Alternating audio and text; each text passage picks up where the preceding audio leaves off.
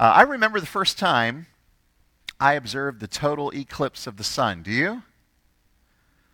I was in Bible college up in northern Wisconsin, and it was a very eerie moment as the whole earth darkened for just a few moments as the source of our light was blocked out by the moon.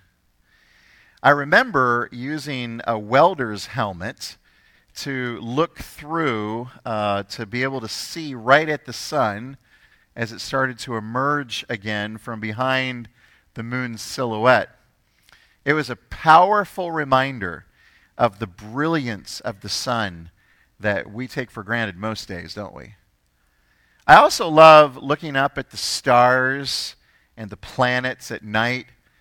Um, I don't know, some of you may have this too. I have an app on my phone that um, it's called Google Sky Map. Anybody else have that one?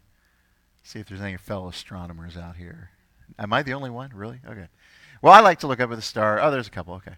I, look I like to look up at the stars and try to figure out what they are and where the constellations are. And, oh, that's not a star. That's a planet. You know. And uh, anybody see Jupiter last week? It was really bright, um, right out over the horizon here.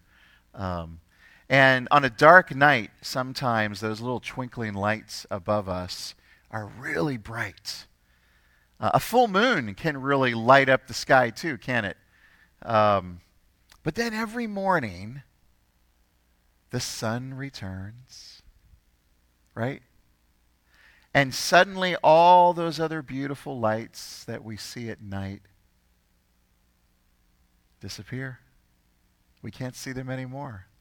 The greater light, as Genesis describes the sun, has returned to rule the day, and the lesser night, as the lesser night does the night. Lesser light does the night. And that's similar to what Paul is doing here in our passage today. There's a lesser glory and a greater glory that we'll see in verses 7 through 11 here of chapter 3 of 2 Corinthians. And then there's a wonderful, fuller freedom that he teaches us about in verses 12 through 18. And all of this we'll see comes as the result, and this is the title of my message today the ministry of the Spirit. The ministry of the Spirit. The wonderful Spirit of the Godhead, the third person of the Trinity, our comforter that Jesus gave to us when he returned to heaven.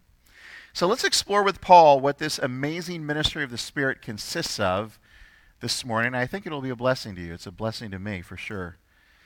Let's look first of all at a greater glory, verses 7 through 11.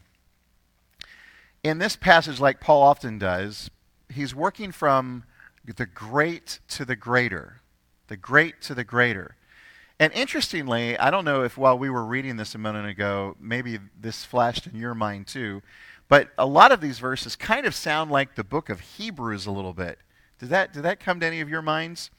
Where chapter after chapter in the book of Hebrews, we, we read things like Moses was great, but Jesus is greater. You know, Moses was the servant in the house, but Jesus is the son over the house. Uh, the high priest was a wonderful role and privilege, but we have a greater high priest who's a mediator of a better covenant. And it just kind of piles on in the book of Hebrews. And that's a little bit what Paul is doing here as well in chapter 3. And so we have to look for, especially in these opening verses, we have to look for the if thens. The, the if this is glorious, then something else is more glorious. And this is what Paul's using. This is the technique he's using in verses 7 through 11. And the reason why I'm, I'm pointing this out to you and emphasizing it is because Paul is really emphasizing it. He does this four times in these five verses.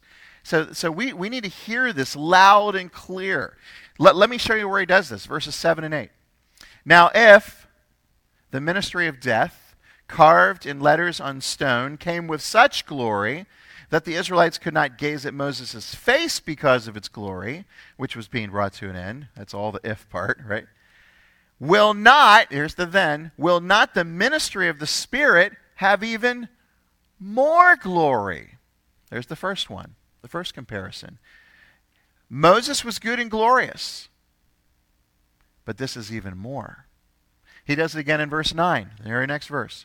For if there was glory in the ministry of condemnation, the ministry of righteousness must far exceed it in glory. See it? He does it again. He does it again in the next verse, verse 10. And, and here, think about that analogy I used about the, the greater lights and the lesser lights at the beginning. Indeed, in this case, what once had glory has come to have no glory at all because of the glory that surpasses it. And then finally, verse 11, where he does it one more time. For if what was being brought to an end came with glory, much more will what is permanent have glory. The point that Paul's making in these, in these five verses is that the Old Covenant, the Old Testament, Genesis through Malachi, as transient as it was by design, it's fading, it's passing, it did have genuine glory. Just look at Moses' face, Paul says. Just take a look at Moses' face. That's what Paul says here. So the old covenant was good, was glorious. But there's something more glorious and better and permanent that has come. Verse 11. The old covenant was indeed to be temporary. But the new covenant always was and always has been the goal of the old covenant. We were always moving forward to this. And this is intended and always was intended to be permanent. Now, keep thinking about these verses with me for a minute. On the one hand, when Paul calls the Old Testament the ministry of death, did you pick this up? Verse 8. And the ministry of condemnation in verse 9. Kind of negative, right? He, he's kind of coming back to, isn't he, the, the idea that we looked at last Sunday in verses 1 through 6. The, the reason why the law, the Old Testament, became the ministry of death and the ministry of condemnation is because it was outside of us. It was written on tablets of stone, right? It, it was given for healthy, for wholesome purposes. It was good. It's a good law. But because it was outside of us, it couldn't really change us on the inside. All it did was show us what really was on the inside, right? And we know what was on the inside. It was our sin. So, our sin, which was on the inside, take these commandments that we've been given in the law and, and, and uses those commandments basically to crush us and to beat us down because we can't keep them. We read last week in Romans chapter 7, uh, verses 12 and 13, that the law is good, that the law is not the problem. God's covenant, the Old Testament, wasn't really the problem. Even though it's called the ministry of death, the ministry of condemnation, it wasn't the law itself that was bad or that was the problem. The problem is the sin in you and me and how we respond to God's law. That's why he calls it the ministry of death and the ministry of condemnation. That's on the one hand. Now, on the other hand, now that the new covenant has come, as we read last week, remember Jeremiah 31, 31 to 34, Ezekiel 11, 19 and 20, Ezekiel 36, 26 to 28, all those wonderful prophecies about what's going to happen when the new covenant comes. And we know the new covenant has come in Jesus. Jesus said it himself at the Last Supper, right? We had uh, communion here uh, a week ago, and I think Pastor Trey read it, uh, whoever was leading communion, that this is the new Testament, the new covenant in my blood. It's happening now. It's here. Now the law is no longer outside of us. Like the prophet said, now the law of God is written on hearts. It's written in human flesh by the Spirit of God. We've been given new hearts, and on those new hearts has been written God's law. Now, that's a glorious thing in and of itself when you stop and think about it. But in, in what other way is this ministry of the Spirit more glorious than the old covenant? How is it greater? How does it shine brighter? I think Paul uh, spends a little bit of time on that here in this passage for us because not only is it permanent, the new covenant, but also it gives us the, the second point of the message today gives us a fuller freedom. So not only is it a, a greater glory than the Old Testament, but now it's a fuller freedom. Look at verses 12 to 18. Since we have a hope. Since we have a hope that this new covenant has a greater glory, that the Holy Spirit of God is involved. He's written it on our hearts, and it's a permanent thing. It's not passing away like the old covenant was. This is, this is the permanent covenant. Since we have such a hope, Paul says, we are very bold. Not like Moses, he goes on to say.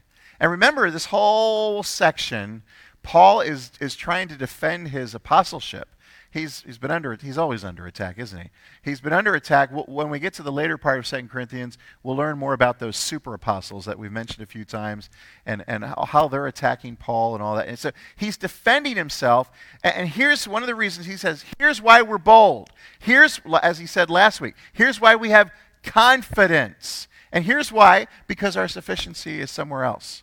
It's not in ourselves. It's not in our abilities. It's not in our talent. It's somewhere else.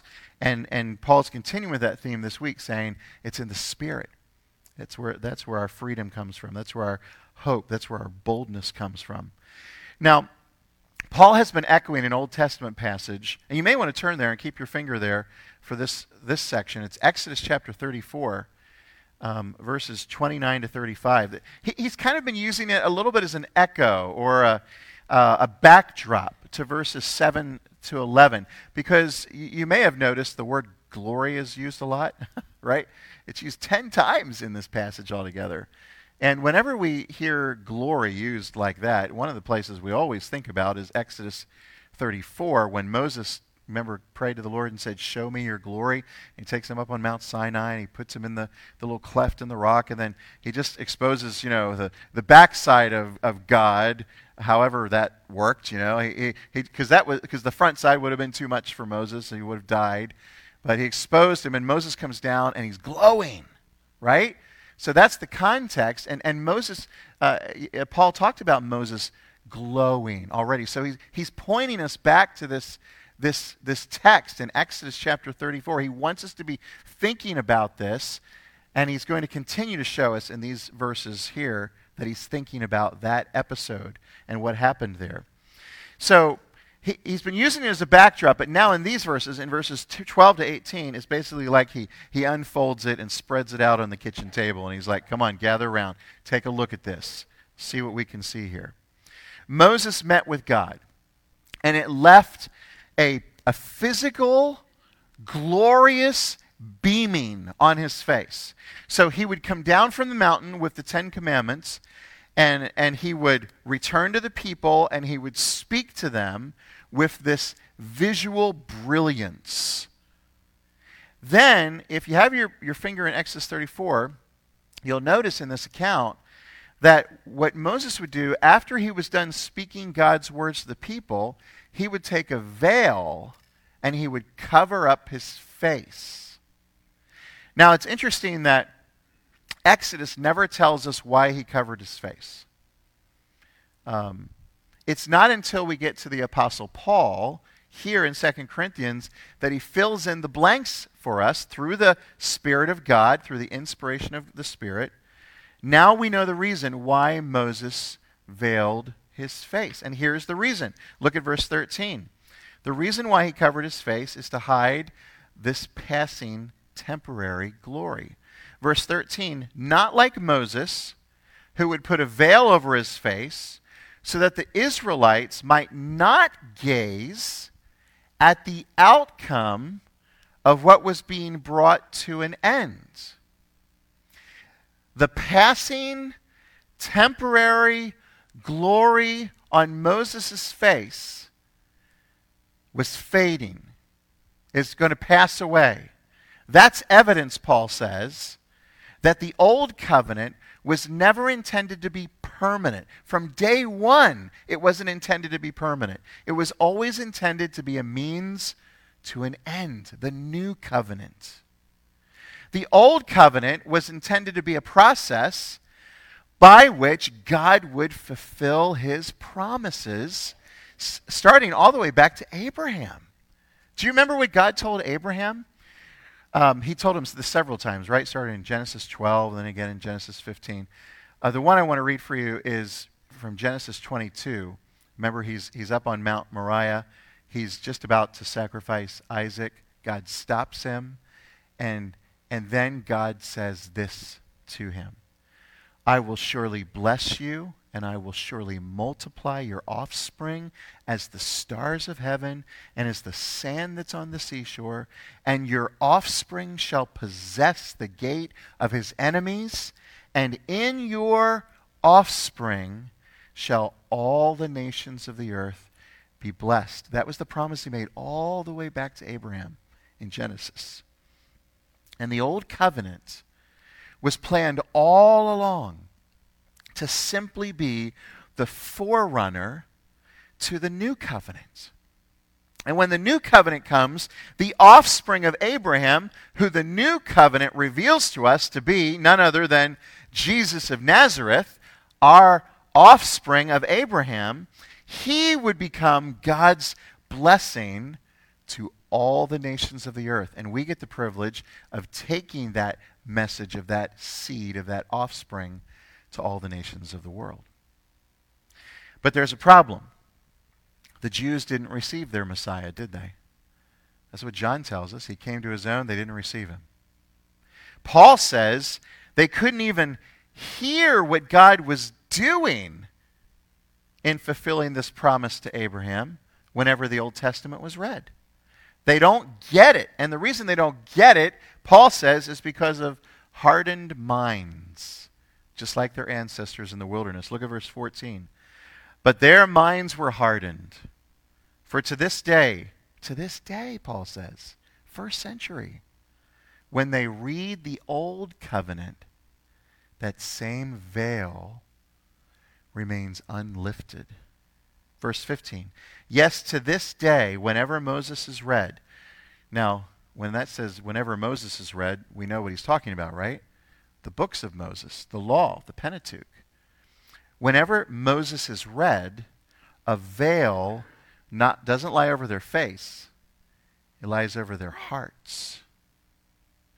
Paul is saying that these, these Jewish unbelievers, even to his day, are confused, they don't understand, they're blinded, they're hardened.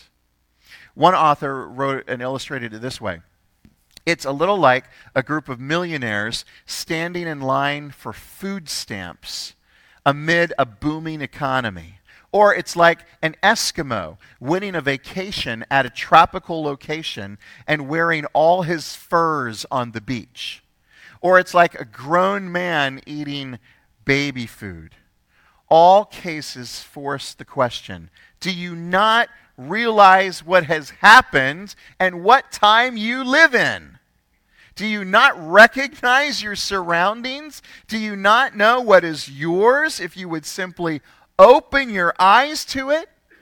Unbelievers in Christ fail to see the new order that has dawned.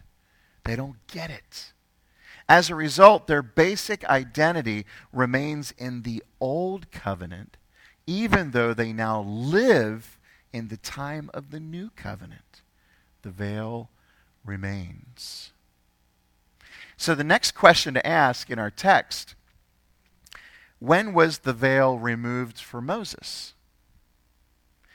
What exactly is going on here in Exodus 34? Anyway, Paul, I mean, and, and you need to pay attention to this because this is huge for Paul. Listen as I read Exodus 34, 34 and 35 and answer this question When was the veil removed? Whenever Moses went in before the Lord to speak with him, he would remove the veil until he came out.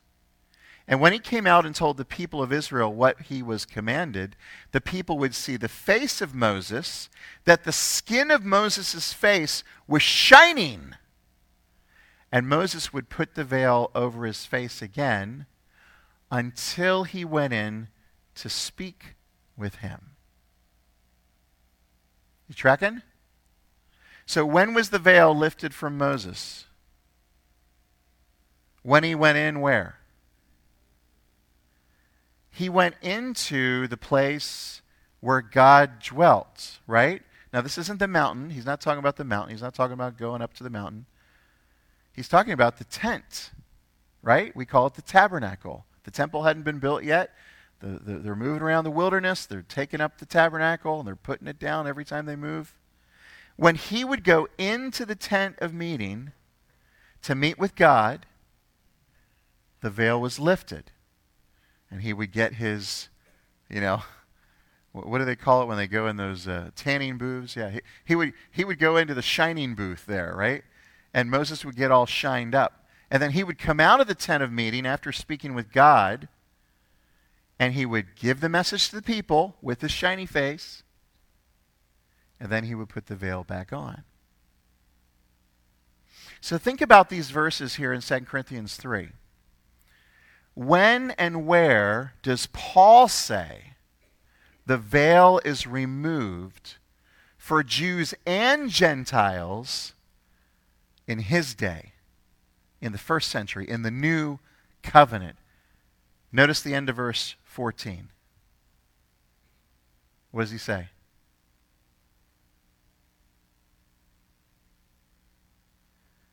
Only through Christ is it taken away?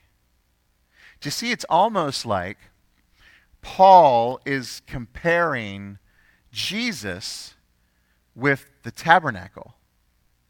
Do you see that? It's only as we enter into Jesus, it's only as we come into union with Jesus that the veil comes off. Paul goes even further with it. Look at verse 16. He says, but when one turns to the Lord, the veil is removed. He's made a subtle shift here, right? In Exodus 34, it was when Moses alone turned to the Lord, went into him, that the veil was lifted. But look what Paul has done here. He's changed it just a little bit, hasn't he? This is the glory of the new covenant. He has just universalized what Moses alone experienced. Moses was the only one who had this experience. But now, he says, when one, verse 16, when one, not, not, just the, not just Moses, when one, anyone, it can be translated, when one turns to the Lord, the veil is removed. Christ becomes like the tent of meeting. And that's not surprising to us, right? Because the apostle John told us in John 1 14 that when the word became flesh and dwelt among us, he tabernacled, he tented himself among us. He came close so that we could see him and come to him and know him. He is the place he is the residence where we meet God with unveiled face. When we pray and we enter into God's throne room, it's only because we've entered into Christ first that that veil can be lifted. This brings Paul back to the Spirit of God. Look at verse 17. Now the Lord is the Spirit, and where the Spirit of the Lord is, there's freedom. This is, this is one of those verses that's often taken out of context. You know, we, we see the word freedom and we're like, America! Uh, no, it's not America. Where the Lord is the Spirit, and where the Spirit of the Lord is, there is freedom. Now, we'll talk about the freedom here in just a second, but let's talk about the first part of the verse first. Because there, there, might, there might be a possible misunderstanding here. 2 Corinthians 3, have you noticed 2 Corinthians 3 is very Trinitarian? Father, Son, Spirit. Last week we saw all three of them in our text in verses 1 through 6. And again, here we see the Spirit of God, we see the Son of God, because the Lord here in all of these verses, the Lord is not the, it's not the Lord with the small caps, remember? The Lord with the small caps, that's Jehovah, that's Yahweh, that's the I am, the personal name of God the Father. It's not that Lord in these verses. It's the Lord speaking of Jesus, the Lord Jesus. So when we come to verse 17, this verse kind of makes us do a little double take. The Lord is the Spirit? Jesus is the Spirit? What, what are you saying, Paul? Well, even in the rest of verse four, uh, 17, which we'll point out in a second, he does show us a distinction. But, but I want you to see this too back in verses 1 through 6, because Paul has made the case already. He's declared to us, he's shown us that Christ and the Spirit are interrelated. He's already shown us that, right? That Christ and the Spirit are on the same page.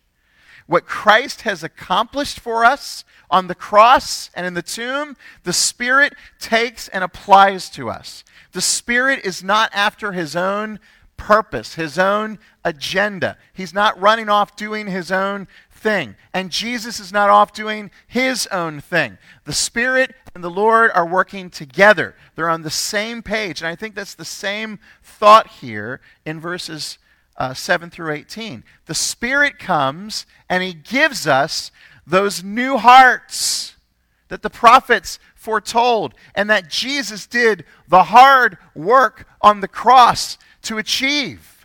The Spirit is the one who gives us those new hearts. The Spirit comes and brings the new life to us. We read that in verse 6 last week, didn't we? It's the Spirit who gives life. And it's the Holy Spirit who brings that life to us that Jesus provided through his resurrection from the dead. The Spirit is the one who gives us this fuller freedom that Christ, in his ascension and his eternal priesthood, has bought for us, which we'll talk about here in a second. And so, again, Paul's simply saying the new covenant is even more glorious than the old covenant. And, brothers and sisters, this, these are things that should stir your hearts. These are things that should encourage you to realize. A commentator, Murray Harris, writes about the freedom here. It's significant that this freedom is unqualified. It suggests that Paul does not wish to in- exclude any type of freedom that's indicated in the context, such as the freedom to speak and act openly, verse 12, freedom from the veil over our hearts, verses 14 to 16, whether the veil of spiritual ignorance concerning truths of the new covenant or the veil of hard heartedness, verses 13 and 14. It's a freedom from the old covenant, verse 14, or from the law and its effects, back in verse 6. It's the freedom to behold God's glory uninterruptedly, verse 18, which we'll get to. Or to conform to Jesus, also in verse 18. Or the freedom of access into the divine presence, without fear. It's all of those things. He doesn't say it's this freedom, he says it's freedom. In fact, there's not even a verb in this sentence, it's just Spirit of the Lord, freedom. And this freedom in verse 17 is related to the boldness that Paul mentioned in verse 12 when he says we have a greater boldness. And this is what the apostle's referring to when he gets down to verse 18. Look at verse 18 and, and, notice the universalizing again. It's not just Moses anymore, it's and we all. He's writing to the church at Corinth, Gentiles mostly, but Jews as well who have come to Christ. And we all with unveiled face, beholding the glory of the Lord, are being transformed into the same image from one degree of glory to another. For this comes from the Lord who is the Spirit. And again, don't be confused by that. It doesn't mean that Jesus and the Spirit are, are one person, they're two persons. But we believe in the Trinity, three persons, one essence, one God. Now, you can't explain that, and it'll boggle your mind if you try to sit and figure it out, but it's what the Scripture teaches, so we believe it. The Spirit and Jesus, they're on the same page, they're united together in this. Now, what if you feel this morning, as that verse says, you're being transformed? What if you come this morning, you're like, I don't really feel like I'm being transformed very much today or this week or this month. I'm kind of in a in a slow patch here. I'm in a rough patch. Well, it's what the scripture says. If you've entered into Christ, if the veil has been lifted, you are being transformed. Again, Harris writes this in stark contrast with the radiance on Moses' face that faded because of the old covenant the glory of the Lord that is reflected in believers' lives gradually increases. Justified at regeneration, that point where we accept Christ, believers are progressively sanctified until their final glorification at the consummation. Lots of big words there, but you know all of them. Justified, declared not guilty, happens at the moment of salvation, right? Progressively sanctified, sanctification, the work of the Spirit, little by little, day by day, all through our lives. This is one of the key verses in all of the Scripture for progressive sanctification, verse 18 and until our final glorification glorification is when we become like Jesus. First John tells us that. When we see him, we will be like him. We will see him as he is. We'll be like Jesus. Finally, the sin will be part of that past. Finally, at the consummation, at the time of Jesus' return. This is how the Spirit of God, earlier in chapter 3, this is how he, he made the Corinthians a letter from Christ. Remember that? Written on human hearts, verse 3. This is how, in keeping with the Jeremiah 31 and Ezekiel 11 and Ezekiel 36, this is how the Spirit is enabling us to become more and more like Jesus. Re- remember, Jesus was the perfect lawkeeper, and we are becoming transformed more and more and more into that image. One day we will be holy. Now, positionally, right? When God looks at us in Christ, we are holy right now. That's justification. But practically, we know we're far from holy, aren't we? We're still struggling every day, sometimes every hour with sin and temptation.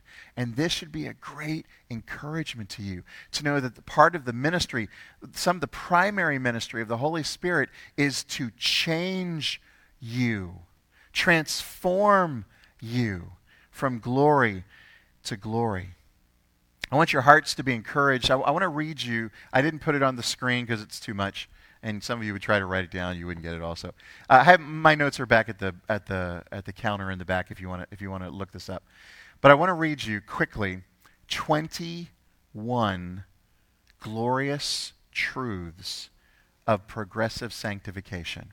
This comes from a brother named Ligon Duncan who wrote these out for us. Now think think think with me about this process of the spirit changing us to be like Jesus, little by little, from glory to glory. There's, there's the picture, right, of progressive sanctification.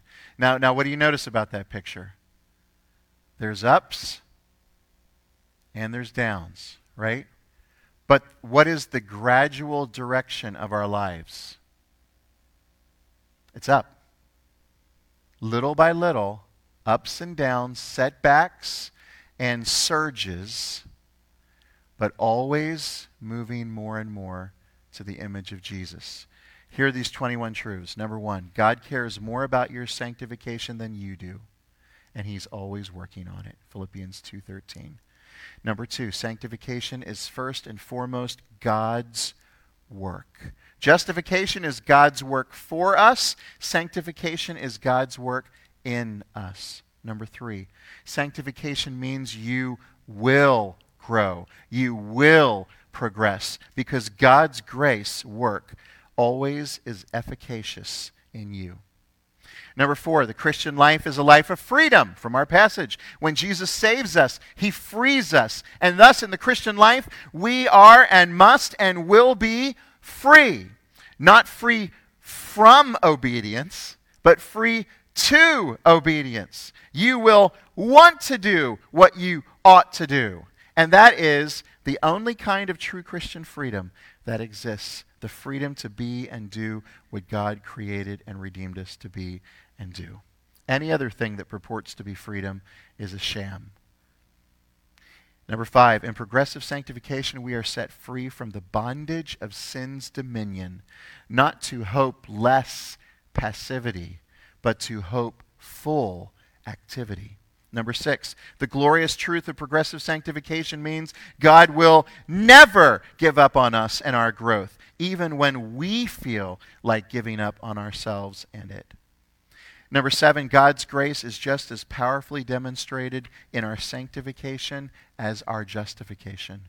Number eight, progressive sanctification is ultimately encouraging, even when we are discouraged by ongoing sin or lack of progress. Why? Why is it encouraging, even in our failures, even in our frustrations? Because it and we are God's work. Number nine, in progressive sanctification, we celebrate the truth that he who began a good work in you will bring it to completion. Philippians 1 6. Number 10, in progressive sanctification, we learn that we are God's workmanship, created in Christ Jesus for good works. Ephesians 2:10. Number 11, in progressive sanctification, we come to appreciate Galatians 5:1 for freedom Christ has set us free. But not but the freedom that Christ came and died for and was raised again from the dead to give is a freedom that does not give opportunity to the flesh, but empowers us through love to serve one another. Galatians 5:13 and 14. Number 12, progressive sanctification encourages us to remember that it is God who works in you both to will and to work for his good pleasure. Number 13, in progressive sanctification, we realize that God has in view the full restoration of his image in you. That is why Paul prays, Ephesians 3:19, that you may be filled with all the fullness of God. Verse uh, number 14. Progressive sanctification is how God makes us to be like Jesus, conformed to the image of his son, Romans 8:29. 15. Because of progressive sanctification, we can pray, "Oh Lord, everything good in me is due to you. The rest is my fault." That's a prayer from St. Augustine. Number 16. Progressive sanctification is what God does in us so we can obey Jesus' new commandment, John 13 34. Progressive sanctification is how we are able to love one another, just as I, Jesus, have loved you. By God's work in us, we can at least make a start at obeying that colossal directive rather than being crushed under its weight. 17. Progressive sanctification is how Christians respond to hundreds of imperatives, commands in the New Testament without becoming legalists. 18. The good news of progressive sanctification is that it is a divine grace work designed to give us hope, as John Newton understood. Newton said, I am not what I ought to be. I am not what I want to be. I am not what I hope to be. But still, I am not what I once used to be and by the grace of God, I am what I am. 19. The truth of progressive sanctification shows how God's sovereignty and our responsibility work together in the Christian life. Number 20, progressive sanctification is a joy producing, happiness increasing Bible truth. That's why we sing, Trust and obey, for there's no other way to be happy in Jesus but to trust and obey. Number 21, the good news of progressive sanctification reminds us of the astonishing truth that God was working on our sanctification from eternity past, long before creation, before we ever existed. That's why Paul says we were created for good works, which God prepared beforehand that we should walk in them. Ephesians 2:10. To put it provocatively, trillions of years ago, God was already preparing your progress in sanctification in the Christian life. Now that is good news. Here are a few more verses that champion this wonderful teaching of God's word. Some of them we've, we've hinted at already. Romans 8, 29 and 30. For those whom he foreknew, he also predestined to be conformed to the image of his Son, in order that he might be the firstborn among many brothers. And those he predestined, he also called. And those he called, he also justified. And those whom he justified, he also glorified. If God predestined you for good works, he's going to take it all the way to the end. It's promised. Philippians 1 6, and I am sure of this, that he who began a good work in you will, be, will bring it to completion at the day of Jesus Christ. Maybe you're not so sure some days. You can be sure. You can take it to the bank. God will finish the work he started in you. That's encouraging, isn't it? Colossians 3 10 and 11. Do not lie to one another, seeing that you have put off the old self with its practices and have put on the new self, which is being renewed in knowledge after the image of its creator. From glory to glory, we're being made more and more like Jesus. I'm going to ask the praise team to come back to the front. Let me bring this to a conclusion here rapidly.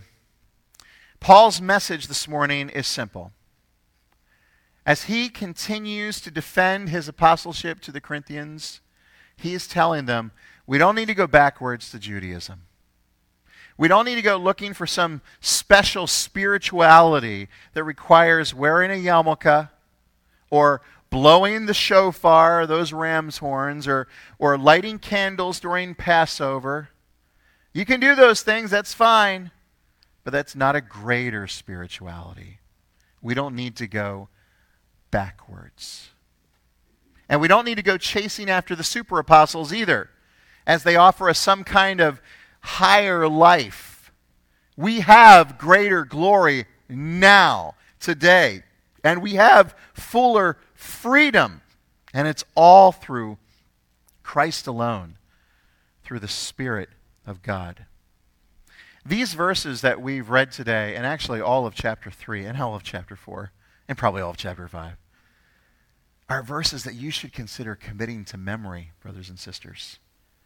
You'll want to remember them when you have troubles in your marriage, and when you have issues with your kids, and when you face problems in your workplace. You'll want to meditate on these verses when you're dealing with your in laws or outlaws, when you're overwhelmed by the dark clouds of depression, when the way before you is bleak and blurry and you can't see. Christians, you have the freedom, the access, and the boldness to do what only really Moses could do in the Old Covenant, but with even greater glory and fuller freedom. You can approach God and voice your anguish and know that He hears you. You have His promise. And as the writer of Hebrews put it, you have a great high priest whose priesthood continues. Now listen to this. Christ's priesthood continues forever. So that whoever comes to God through him will be saved to the uttermost, as the scripture says, because he always lives to make intercession for you. He doesn't give up. Listen to the words from the final verse of the song we're about to sing. Finish then thy new creation, pure and spotless, let us be. Let us see thy great salvation perfectly restored in thee, changed from glory into glory, till in heaven we take our place, till we cast our crowns before thee, lost in wonder, love, and praise. Brothers, sisters, let's continue to be faithful. Let's rest in the transforming grace of the Spirit of God. You know, you can rest there. You can rest there. He will finish his job in you and me. You can write it down. And one day soon, in heaven, we'll take our place. That will be glory of glories, won't it?